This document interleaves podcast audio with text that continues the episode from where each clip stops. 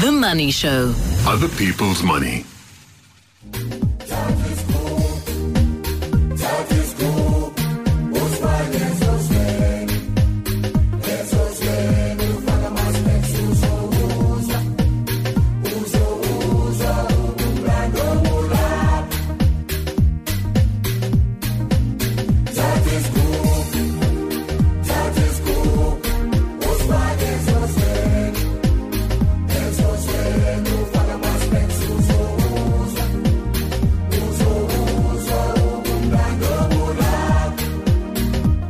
At 25 years old, Tatis Gubu, 1998, Stoan Seate, musician, TV presenter, uh, member of the band that sang the song, of course, from 1998. The band came together in 1996 called Bongo Maffin, very successful South African Kwaito band. What's the status, Stone, of the band nowadays?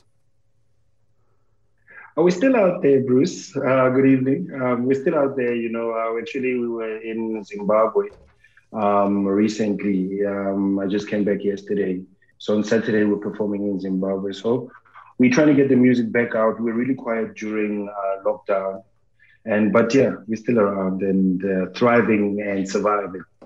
Um, are you are you as virile still as perhaps the Rolling Stones are 50, 60 years into their career, keeping it going a bit like Queen keeps it going without Freddie Mercury, or your joints a little bit stiffer than perhaps they were 25 years ago when you started? Most definitely stiffer, uh, more painful. Trying to keep fit, you know, because I think with a stronger body, then at least your skeleton can get some relief, you know, from all that pressure of old age. Um, but you know, we, we we try and keep it like vital and and, and really virile. Um, recently, we've been doing some shows with our Tandy, so because she's also you know working on her project. As you know, out of us, out of the four of us, I think she's the one really with the most successful solo career um, when in becoming directly to the music. Um, so we, you know, we have been able to do it over the years. There've been periods where we were missing Jah Seed and we were able to do it there for 14 years with Nef Speedy. You know, we were still doing his part. I know. So yeah, we, we're still out there. I think the music is bigger than any one individual within the group. So we know that when we're there, the name is there and the music is there. What's the royalty environment like for you? I mean, royalties generally in South Africa have been a catastrophe. Um, and so you don't earn nearly as well of South African royalties as you should. Uh, I, I, wonder whether yeah. or not there, there is still an income stream for for the four of you um, out of the work that you've been doing for a quarter of a century. Actually, you know, royalties are the the key parts of your your career. If you don't take care of the royalties, then you're going to have a very very short career because um, you know, if you look at the US and the European uh, industry, once you have a huge, huge hit, like even the one hit wonders, really have a career long after that show. You know, I mean, that song. You know, the Macarena guys are still going around the world performing. um, I, I, bet you the, the Milli Vanilli guys are still going around the world performing, despite the fact that they were found out to be lip syncers. Yeah, because today, Milli Vanilli yeah, doesn't need today... to go anywhere. They just have to send a CD uh, or send a file. They can just mail an MP3. Uh, they don't even need to be there, and it's the same. Bruce, today, today artists are doing that with their own music. You'll see yeah. a guy on stage literally passing the mic on to the audience as he's doing his um, his lyrics or his verse. You know, like "Woman, I'm so give up." And then get the crowd, okay, and then coming back, you know. So I'm not really, I'm not really into that type of performance. But yeah, mm. it's it's with publishing, you know, if you do the admin in the early stages, um, then it does take care of you. I'm still cashing checks from the 90s, so oh, you know. Um, uh, so uh, you do really need to do that admin early on in the life of the project and then you know it stays it sticks with it and you stay with the same publisher i've been with sony atv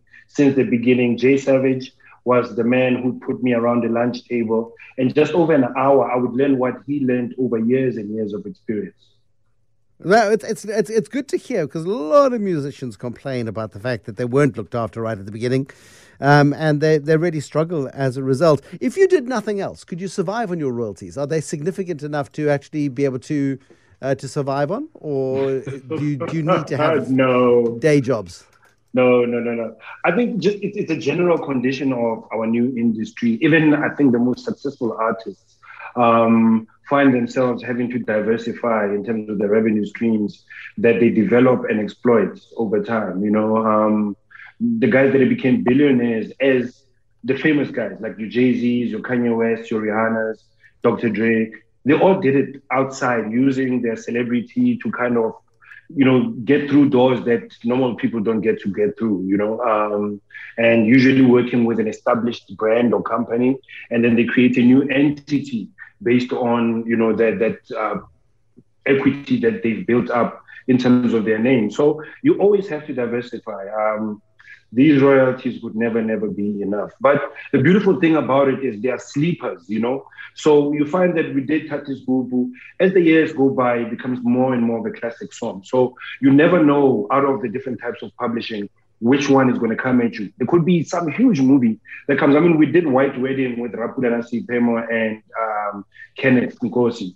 And, you know, there was a great moment for uh, sinking and earning, you know. And after that, um, Castle Lager uh, wanted to use our song a few years ago, and they paid us, you know, um, a decent amount. But I think over the years, you know, it, that kind of accumulates, and as the song gains more equity from it being the soundtrack of generations, then you know it becomes more valuable. So that's why it's important for you to have the publishing in place, so that when that incidentally does happen, then you're in a good position to earn. We're talking to Stoan Seate this evening, musician, TV presenter, uh, member of the Kwaito band Bongo Maffin. This evening, it's been around since 1996. Uh, more with him on Money this evening on The Money Show. The Money Show. Other people's money. Asking personal questions this evening of Stoan Seate, the musician and TV presenter. So, what's your main hustle today, Stoan? I mean, what's the thing that, that puts uh, uh money into the mortgage? Um, I've been doing a lot of MCing um, in events, so that's a good like quick pay day. and um, I'm into business a lot, uh, working with uh, the mines, you know, the communication aspect of the business. Um, working with mines out in the northwest. Um, we did a lot of COVID campaigns last year. Um, I still, you know, go in and do a little bit of performances. I DJ. Um, and um, i have been recently uh, signed onto one of the bigger uh, telenovelas on one of the streaming services. So, you know, I, I try and add on new skills into into my portfolio, but generally, uh, but maintain, you know, the ones, the old ones that I have. We're still performing as well, like I said. So, you know, whatever, depending on the season, one of those jobs is more prominent uh, throughout the year. You know, if you're doing a TV show, I got in during lockdown, I, I actually started two TV shows. One called Mzansi Magic Music Special. Uh, Bob Mabena was presenting that before me. Oh, and then um, there's also um, Saneta, which is like a new age Zola 7, where we go into communities and help, you know, destitute families with some of their challenges. So, yeah, we, we I'm diverse and I try and expand more and more as the years go by. The trouble with the arts, uh, it's a, you know, a, bit like being a doctor or a lawyer. You sell your time. Mm. Uh, doctors and lawyers charge much higher fees uh, per hour and get uh, you know eight hours of work mm. guaranteed a day, depending on who your client is and how much trouble they're in. Uh, but you, you know, over time, those professions earn a lot more. In the arts, it feels like a consistent mm. hustle. Do you feel like you hustle all the time? It does. It does. It does. You know, um, I think it's a dynamic equilibrium of life uh, where you know I look at some of my peers, right, the guys that I went to high school with. Some of these guys are now really, really prominent captains of industry. One of my friends is the boss at Google Africa now. Um, another one, you know, runs Ogilvy. Another one was the engineer that built, you know, the latest wing of OR Tambo where the A380 can, you know. So when we when they were in college, I was coming around and I was the famous one, you know. You were jolly, yeah, you having a great time, yeah. Yeah, you know, and now, you know, um, when I was like in my thirties and stuff, you know, there was a little bit of, uh, you know, equality, and then now you can see them actually pulling away because now you know they've actually progressed in the corporate world and stuff. So what that has taught me is to look at myself also as a professional and that I cannot compl- um, compete with the youngsters in terms of their energy, but I can definitely beat them in terms of my links, my experience, and everything else. So it is a hustle, but it's important that one um, treats it like a profession, like any other profession, and you keep progressing and not try and always compete with them at that high energy level where you're trying to be number one on the top 10 you know? I think now we've got a body of work which can consistently give us um, earnings depending on what kind of presentation and offer we give to the marketplace.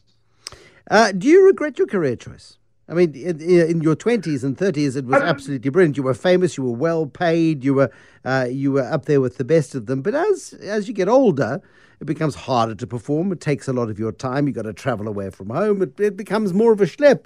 And then you look at your, your peer group from Mmabatho, where you grew up, and you go, geez, like you yeah. guys landed with your bum in the butter. They've had nearly as much fun as you have. But no, but, I mean, but I have been blessed to do what I do. Um, you know, there was one time I was the keynote speaker on my Madiba's 81st birthday because it was a simple lunch. Well, it was simple on a Madiba level, but you know, um, literally as I sit now here, on my left it was Michael Jackson, to my right it was Thandiswa, and right next to her it was Madiba. You know, and I, on behalf of all the guests that were there, I got to give the speech to Madiba for his 81st birthday. That wouldn't have happened if I hadn't taken this career path. Um, so maybe the one thing I would regret is my path to their career path. You know, um, with my kids, I support anything that they do if they want to go into the arts. But my one demand is that they have to take um, a, a, an educational route there. Uh, I wish, you know, my parents hadn't encouraged me to have something to fall back on, rather for me to solidify my position with an educational approach. So I should have gone to varsity um, for, you know, business management, gone to varsity for art studies and stuff like that. Because I think then, you know, you don't get to waste so much energy and time being educated by mistakes because mistakes are really expensive. they're a good teacher, they but they're really expensive in terms yeah. of time and money.